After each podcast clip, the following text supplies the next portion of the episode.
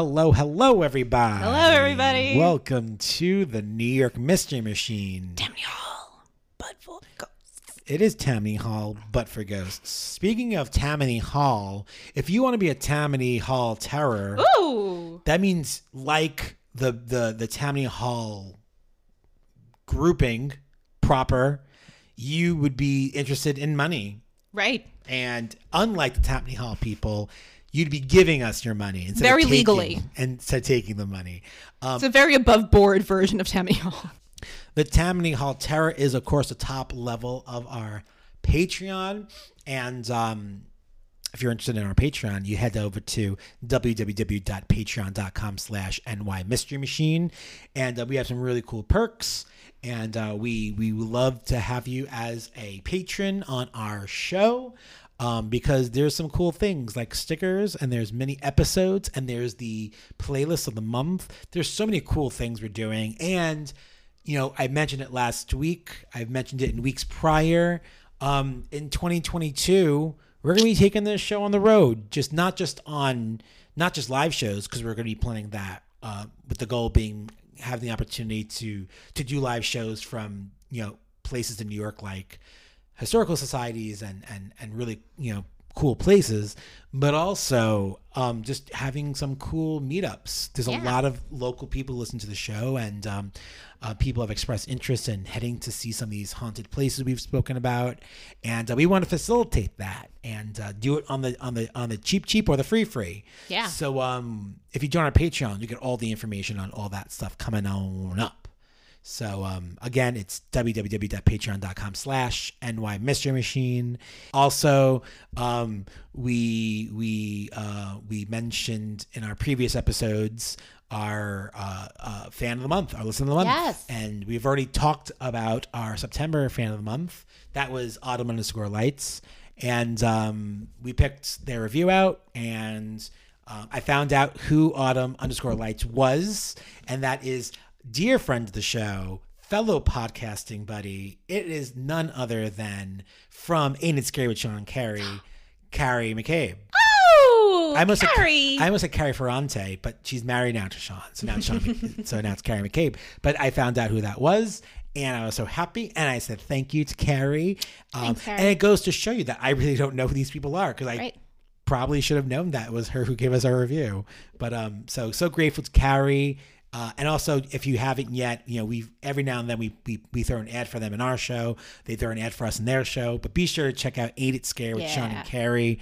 Um, they do some good good It's stuff wonderful. over there. Um, really some creepy stuff, and they do a really cool thing too, which I really adore that we don't do on our show. I love it for theirs, and I never want to rip it off of theirs. um, at the end of each of their episodes, they, they do like a, a, a creepy news segment of all like weird creepy things happening in the world today. So, Oh. so if they're covering a story that happened, you know, in like the 1800s, Mm-hmm. by the end of the episode, they're still doing, they're telling us things that are happening in the world today, which is really cool. I just wanted to give them a cool Yeah. plug, um, and because I'm very grateful for for that. And so, um, so thank you for our subscribers. Thank you for the people who have liked and subscribed. If you haven't yet, it's super easy. Head on over to Apple. Um, Apple Podcasts or iTunes, whatever you call it these days, and just drop us five stars and a review. And um, we appreciate all of that. That was a big old spiel about some stuff that you guys can do and how how much we love you and how how much we appreciate you. yeah. Gotta, you know, gotta, gotta do some housekeeping at the top. Got to do some housekeeping at the top because if not, like most of the times, I'll forget to do it at the at the bottom. Right. so it's so important. Um, I'm excited about this week's episode, Christina. This is something that we've been talking about doing for a while now. Yes, we've very long we've time. given it mention um, in other episodes talking about haunted places in New York. Pretty sure it was in our trailer. Did we talk about it in the trailer? I think we might have.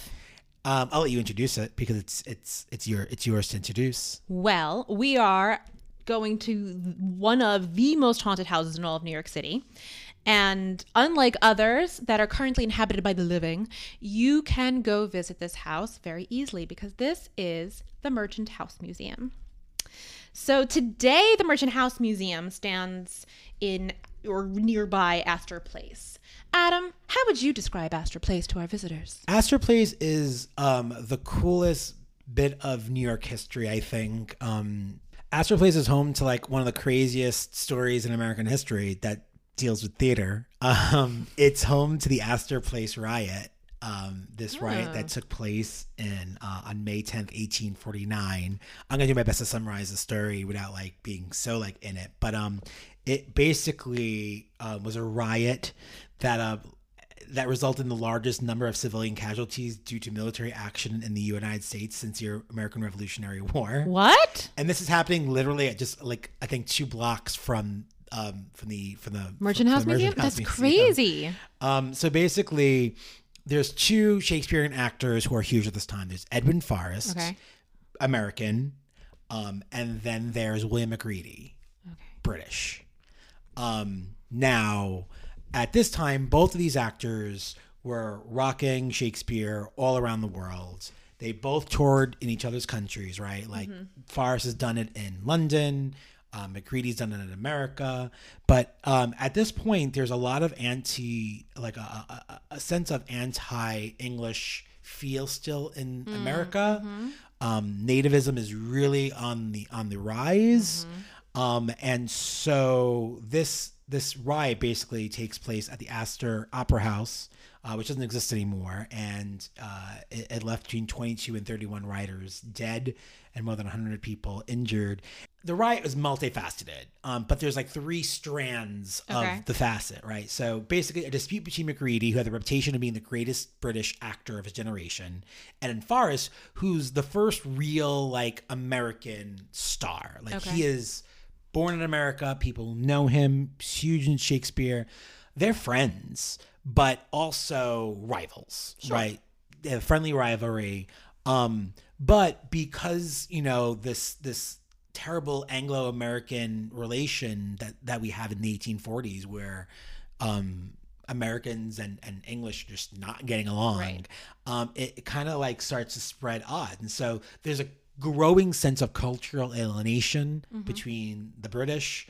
Um, mainly from like you know working class Americans and, and also like Irish immigrants and other and other folks, um, and so in that there's also a you know class struggle, right? So like Forrest, um, Forrest is really getting supported by the working class and Americans, while Macready is supported by the the upper classes. Um, Interesting. yeah. Um, and so basically, three nights before this riot, Forrest supporters um, bought hundreds of tickets to the opera, the, the Astor Opera House, what I said, and um, for the for Macready's performance on Macbeth. Also important to know, they're doing Macbeth at the same exact time Oh, in, in Lower Manhattan. They're both blocks away doing Macbeth at the same exact time.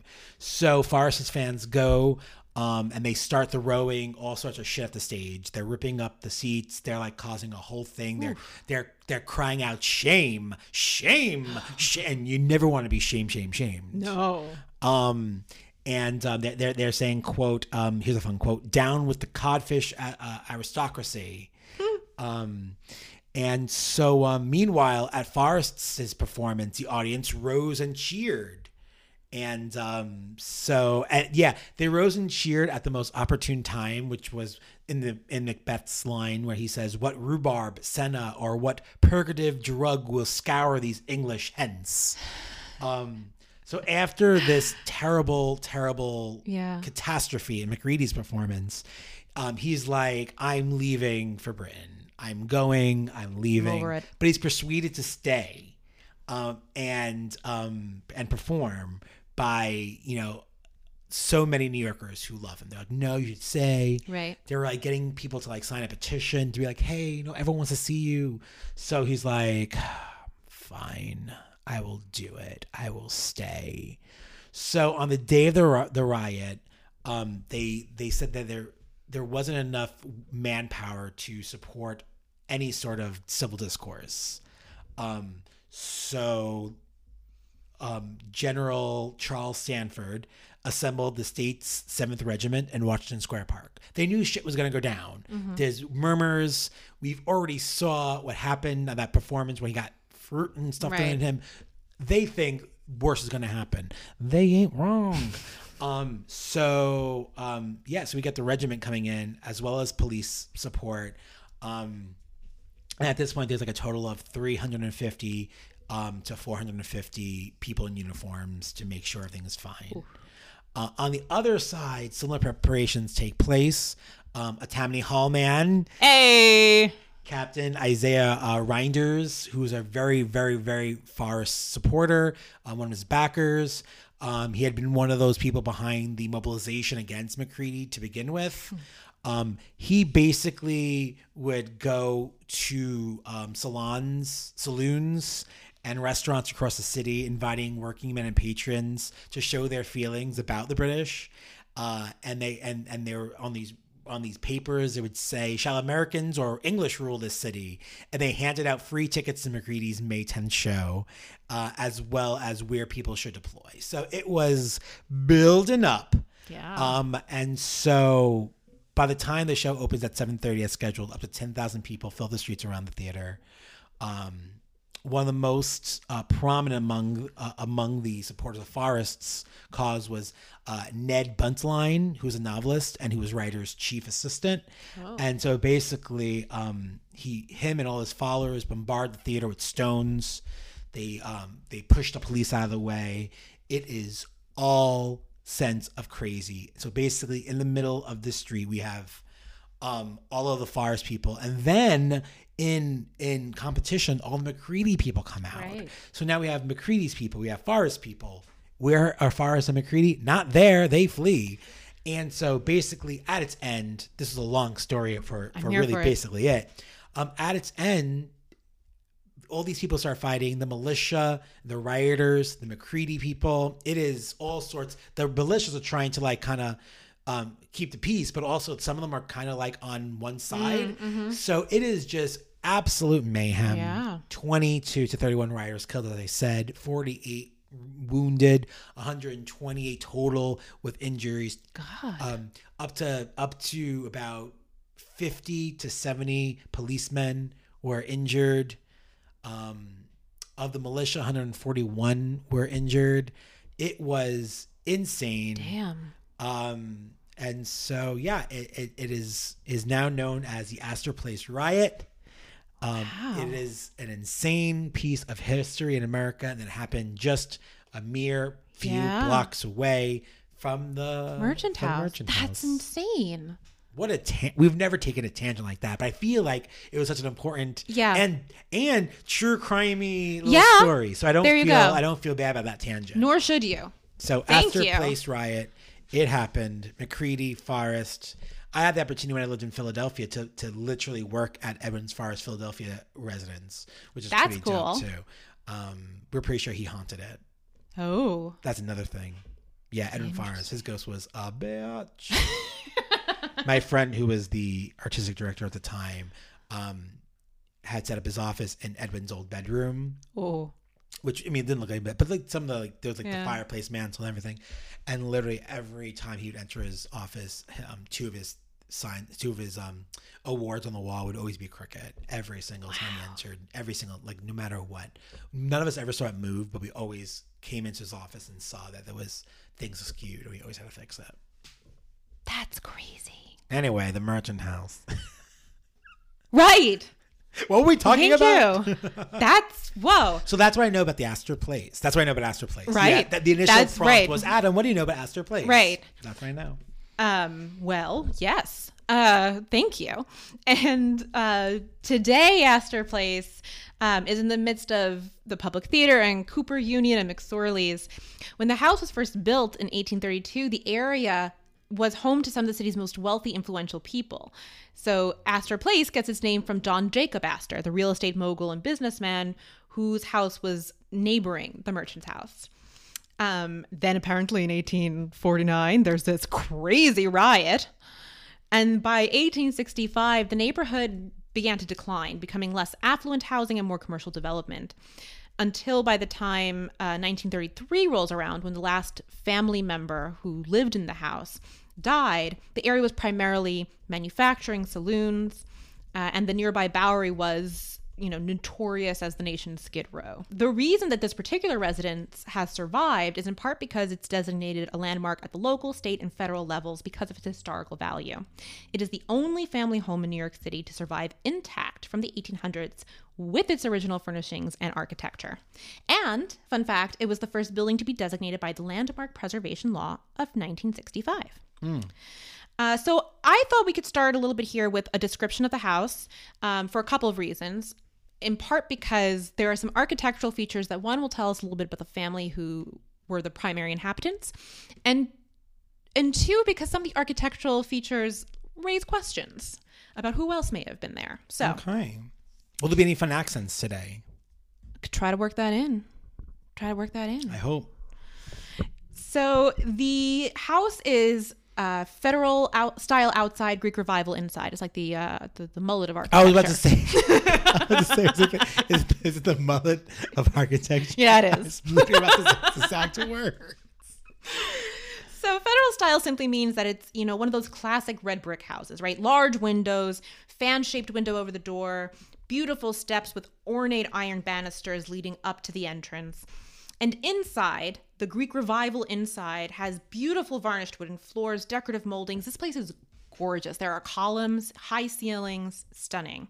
Other time are still like this. Still, Oh wow. still very much still. Yeah, no, it is it is pretty unchanged, which is Awesome. one of the most incredible things about it.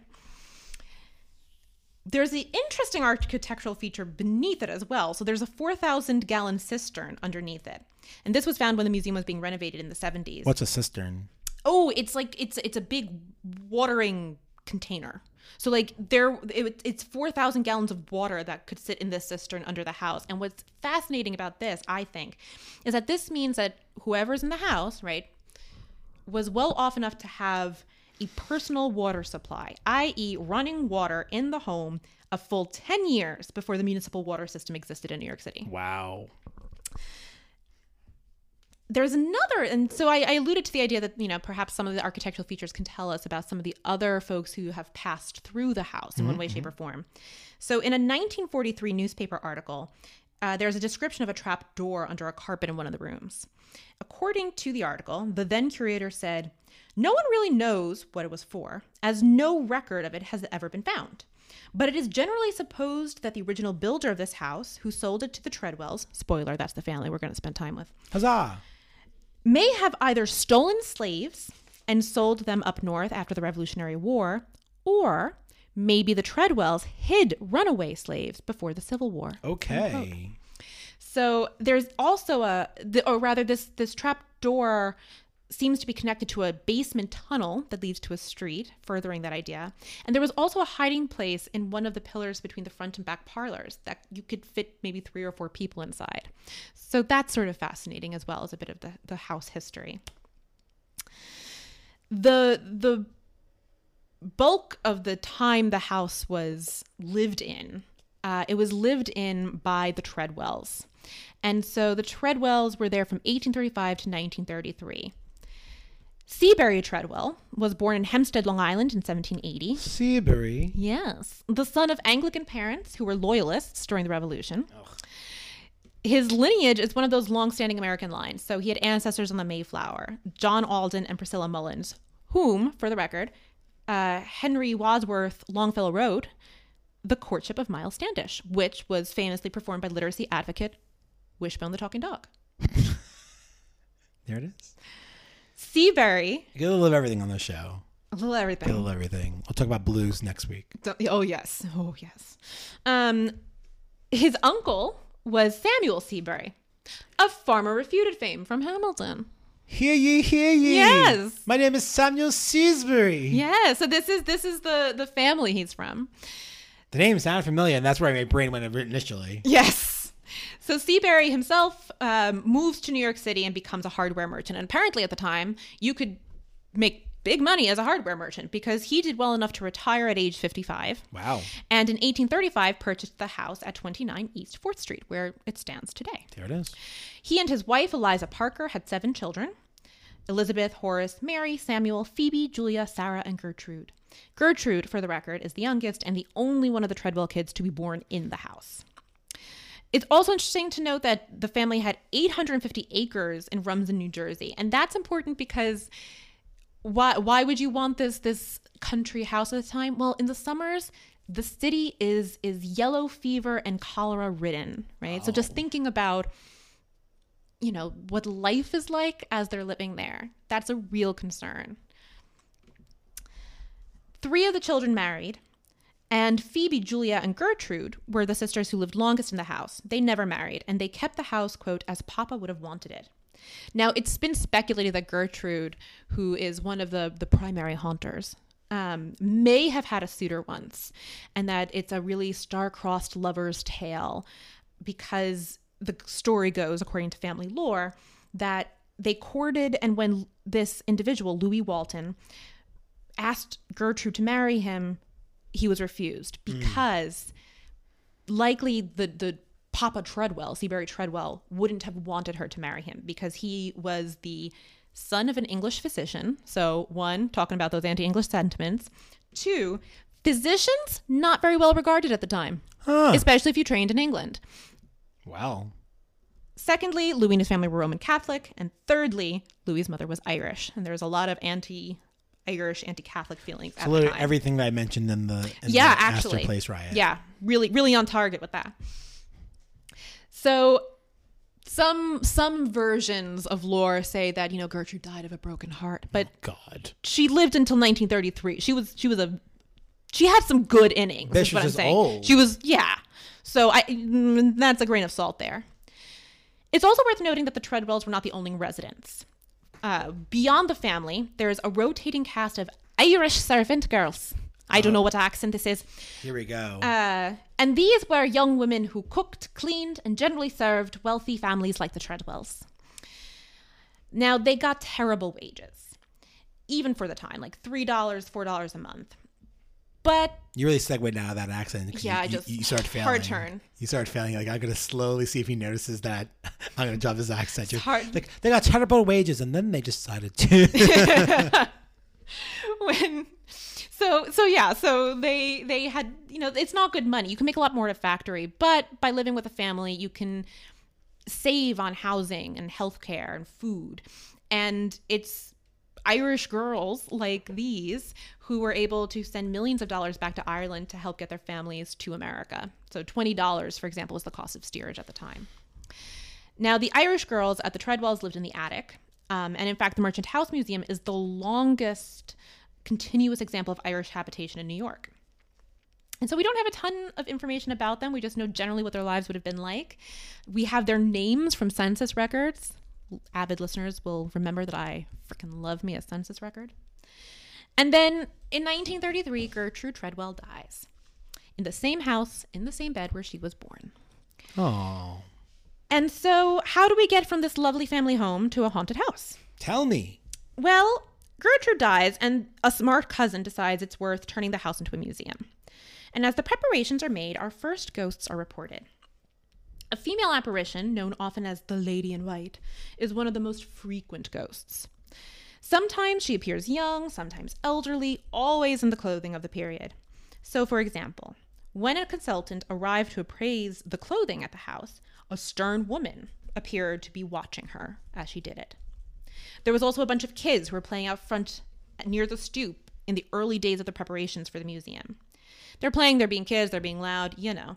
And all of a sudden, you guessed it, a stern older woman comes out and tells them to be quiet. Apparently, she looked just like Gertrude. And I really enjoy the idea that Gertrude, even in death, is going out and shouting on, you know, to the kids, get off my lawn That's type how I thing. want. That's how. That's why I want to be. that that's going to be your your afterlife, shouting at kids, get off my lawn. Get out of here. But it doesn't have to be just Gertrude who's haunting. Her two sisters also died in the house, right? And in fact, Phoebe Tredwell died in October 1907 because of a fall down the stairs, which broke her neck and femur. So, pretty tragic. And staff and visitors alike say that there are cold spots and energy, bad energy on those stairs. Oh no. Yeah. In 1974, the Daily News, which for the record, like every 10 years, the Daily News seems to write an article about the Merchant House Museum, like clockwork. Good for them. So in 1974, Keeping it relevant. yeah, you know, they spoke with Judy Davis, who was a volunteer at the museum between 1966 and 1970. Judy said, I was sitting at the kitchen table and suddenly the pencil I was holding started moving. It seemed to be guided by a very powerful force, not me, and it wrote, Miss Tredwell is here. The handwriting was not my own. It was very large and flowery, with a lot of loops, like old fashioned penmanship. In 1989, a weekend site manager went around the building to close all the internal shutters. And when he got to the rear bedroom, Eliza's bedroom, so that's Mama Tredwell, uh, because for the record, I say Eliza's bedroom because apparently Victorian couples slept in separate rooms, Lucy and Desi style. So Oh, wow. There it is. he goes to the rear bedroom, and the lights were already off, shutters closed, and bolted, even though the manager had seen lights streaming into the room just a few minutes earlier.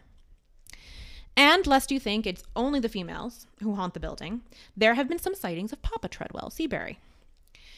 In the 1980s, a group of three men looking around the museum were blocked from going further down a hallway by an older gentleman. The staff had no idea what they were talking about because the three men were the only visitors at the time. When they were leaving, one of the men pointed to Seabury's portrait in the parlor and said that was the man that blocked them. In 2002, a young school kid said the same thing. He absolutely refused to go into the front bedroom because the man in the pictures downstairs was standing by the bed. And yes, in fact, that bedroom is where both Gertrude and Seabury died. One woman also got to meet Samuel Seabury when she was looking at some family photographs in the exhibition case. Apparently, a man came over to, came over to her and he had a long overcoat. She said he smelled of mothballs. He pointed to a portrait and said, He built the house. I knew him very well. And then vanished. Mm, mm, mm, the staff showed the visitor some portraits of the Tredwell family, and Samuel Seabury was picked out of the lineup as the gentleman she'd seen. And there's also non visual things that occur, right? So the scent of cigar smoke, the sound of a piano, uh, the smell of toasted bread, or the sound of servant bells ringing. Why don't we take a break there, Adam? And then we'll talk about some of the uh, the more recent things that the museum has been up to with their ghosts. Certainly. So uh, we'll take a break so we can hear some some cool sponsors, and then uh, we'll be back.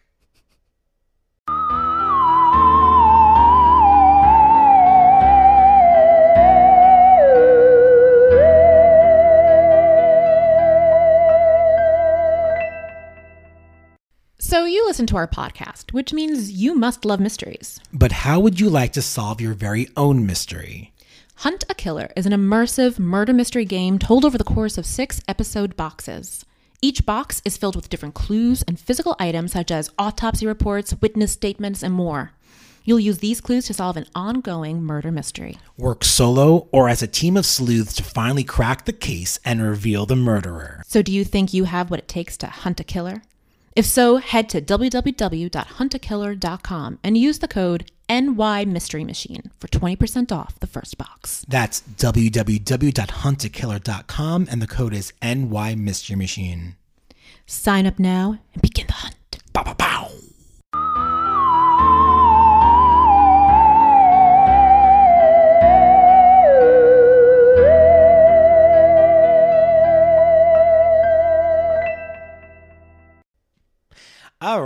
right, we're back. We're in, back. We're in Astor Place. Or an Astor Place, Oh, we love Astor the Place. Merchant House Museum. And we just finished going over some of the the sightings and hauntings and sights and sounds and smells of the museum. And one thing that's really amazing is the museum has really changed its attitude about its ghostly habitant, inhabitants over time. So, in the early 1970s, the secretary slash treasurer of the house didn't want to admit there were ghostly happenings. But these days, the museum not only sells a delightful book with visitor experiences the paranormal within its walls, it also asks visitors to share their ghostly sightings with the museum, offers candlelight ghost tours, and seized upon the pandemic to investigate further. The house was truly empty of all earthly presence, right? Because everyone is at home. Yeah. And they invited a scientist and a paranormal investigator to see what, if anything, was going bump in the night. It's fair. So, Dan Sturges is a paranormal investigator who has been the museum sanctioned ghost hunter for well over a decade. He's methodical, thorough, keen to figure out earthly reasons for the sounds and sights he captures when investigating the house. And I attended one of these sessions uh, a little while ago. Uh, it was virtual. And he was really amazing, sharing like the wealth of information about how he debunks things, right? The kind of equipment you use affects everything. And we, we spoke about this a couple of weeks ago too, just about Yes. debunking things, like how it's the basically anytime you do anything paranormal, the, the priority isn't believing stuff; it's not believing stuff. Right. It's debunking. Exactly. And this is this is the tack he takes. And he shared some super creepy sound bites from the recent investigations, as well as some of the greatest hits he's collected over time.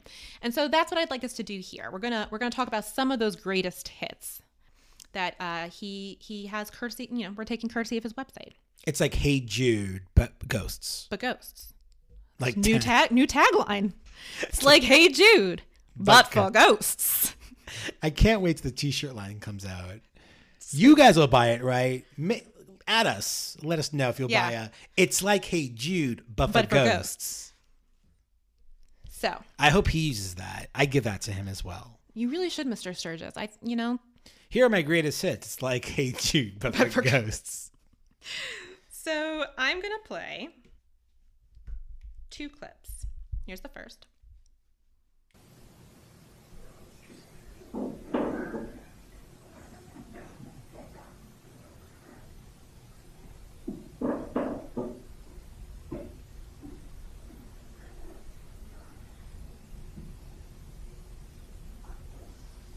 Here's the second.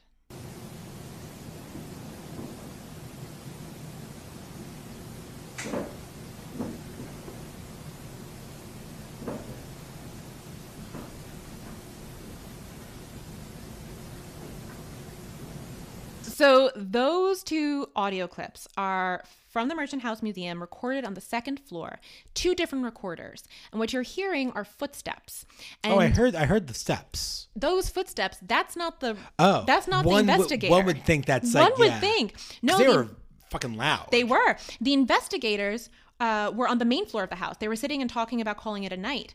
And they heard a, a set of footsteps start in the room directly above them, which was Mrs. Tredwell's room, which is where the laptop, they had, they had left the laptop in there.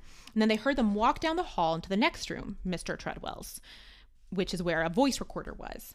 And so these two clips are from those two devices, and they're essentially tracking the movement of these footsteps from one room to the other. So on one, they start to dim, on the other, they start to come into focus. Yeah, I, I was at first I was like, I've been listening for a voice, but once you said steps, I'm like, that was very clear. Yeah.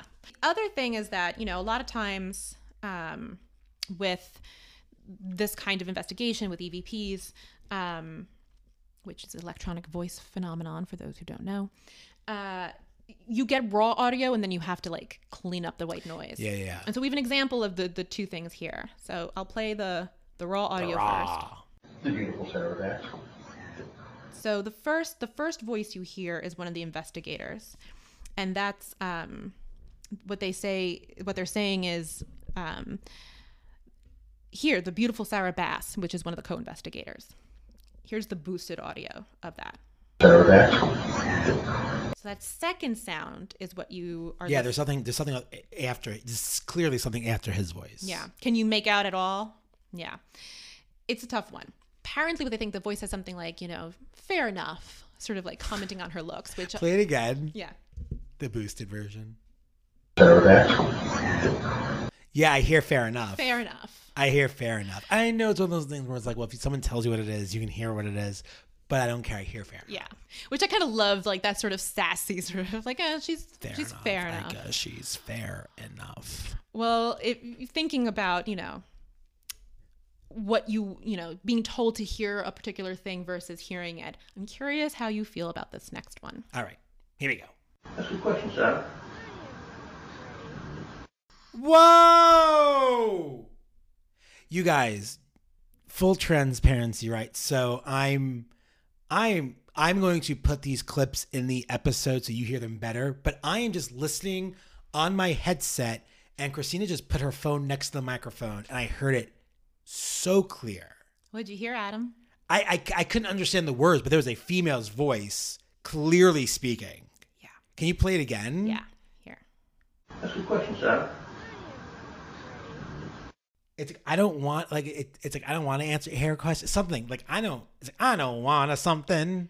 Apparently, It's like, like little orphan Annie. I don't wanna. So, you know, the the investigator says, "Don't be afraid, Sarah," and the response that they hear is, "I am not afraid." Yeah, yeah. It just sounded like I'm uh, not. It sounded like that. I heard exact that cadence.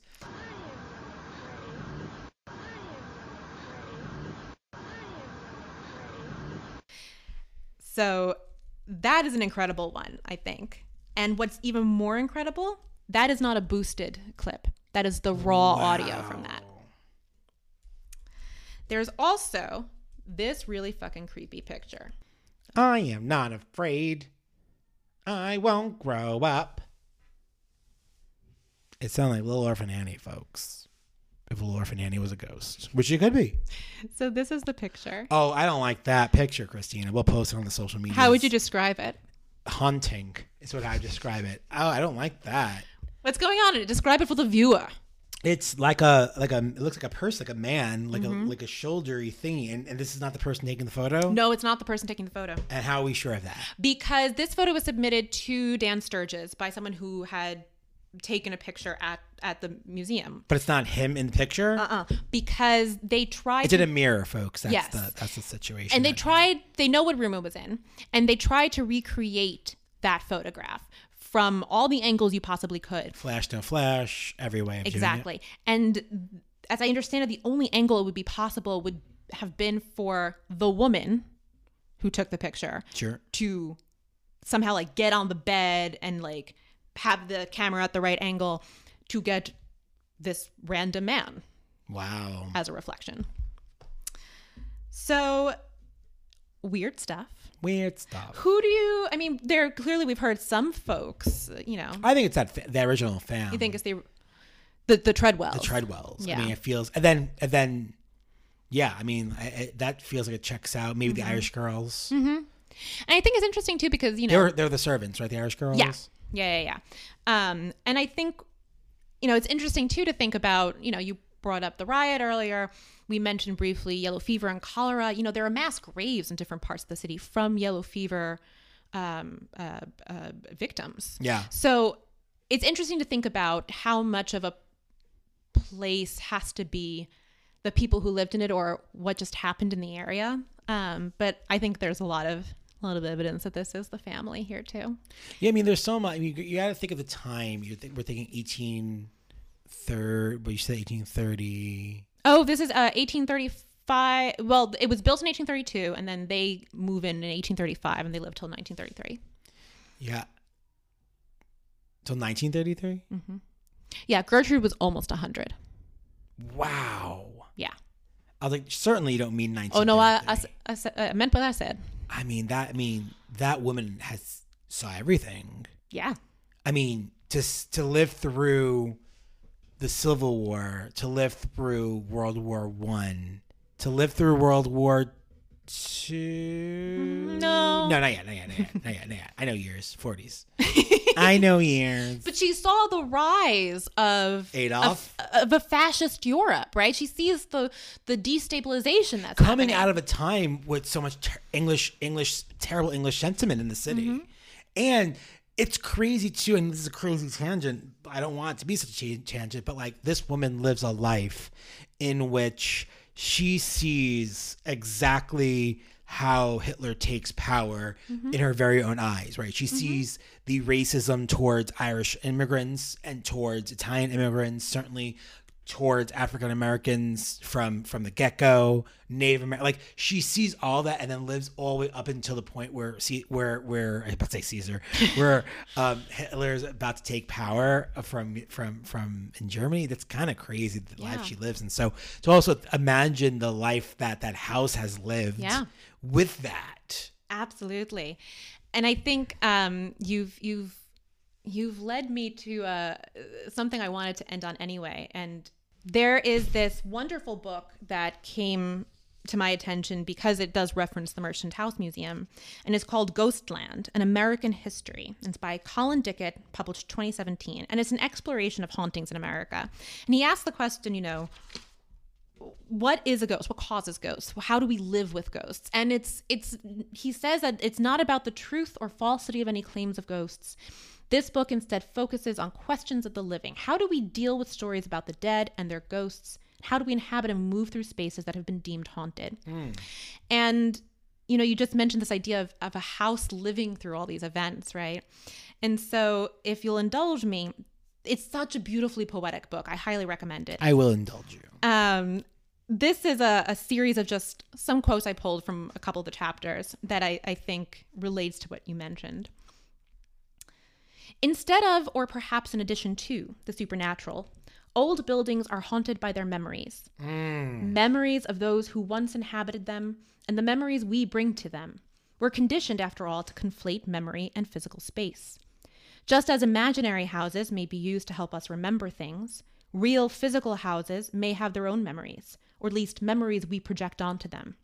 A haunted house is a memory palace made real, a physical space that retains memories that might otherwise be forgotten or that might remain only in fragments. Under the invisible weight of these memories, the habits of those who once haunted these places, we feel the shudder of the ghost. Searching for ghosts can be an attempt to reconstruct what is lost. By sifting through time for stories that have been misplaced or forgotten, we listen to the voices that call out to be remembered. Our ghost stories center on unfinished endings, broken relationships, things left unexplained. They offer an alternative kind of history, foregrounding what might otherwise be ignored. Ghost stories are a way of talking about things we're not otherwise allowed to discuss, a forbidden history we thought bricked up safely in the walls. Just as Gertrude Tredwell's life has informed the ghost stories that now circulate around her, so too does the legend of her ghost make meaning out of her life. Those aspects of a life that are discontinuous, fragmented, or unexpected are made whole through the ghost story. Paying attention to the way ghost stories change through the years and why those changes are made can tell us a great deal about how we face our fears and our anxieties. Even when these stories have a basis in fact and history, there's often significant embellishment and fabrication before they catch on in our own imagination. And teasing out these alterations is key to understanding how ghosts shape our relationship to the past. Houses seem to live, in other words, because we spend so much time living in them. Buried inside the word inhabit is habit, a hmm. way of being, the patterns and repetitions of life. Houses are designed with certain patterns of behavior in mind, even though those patterns sometimes change faster than architecture can keep up. And of course, everyone will use a house differently, leave different patterns of wear. This is another way to make sense of that haunting sensation.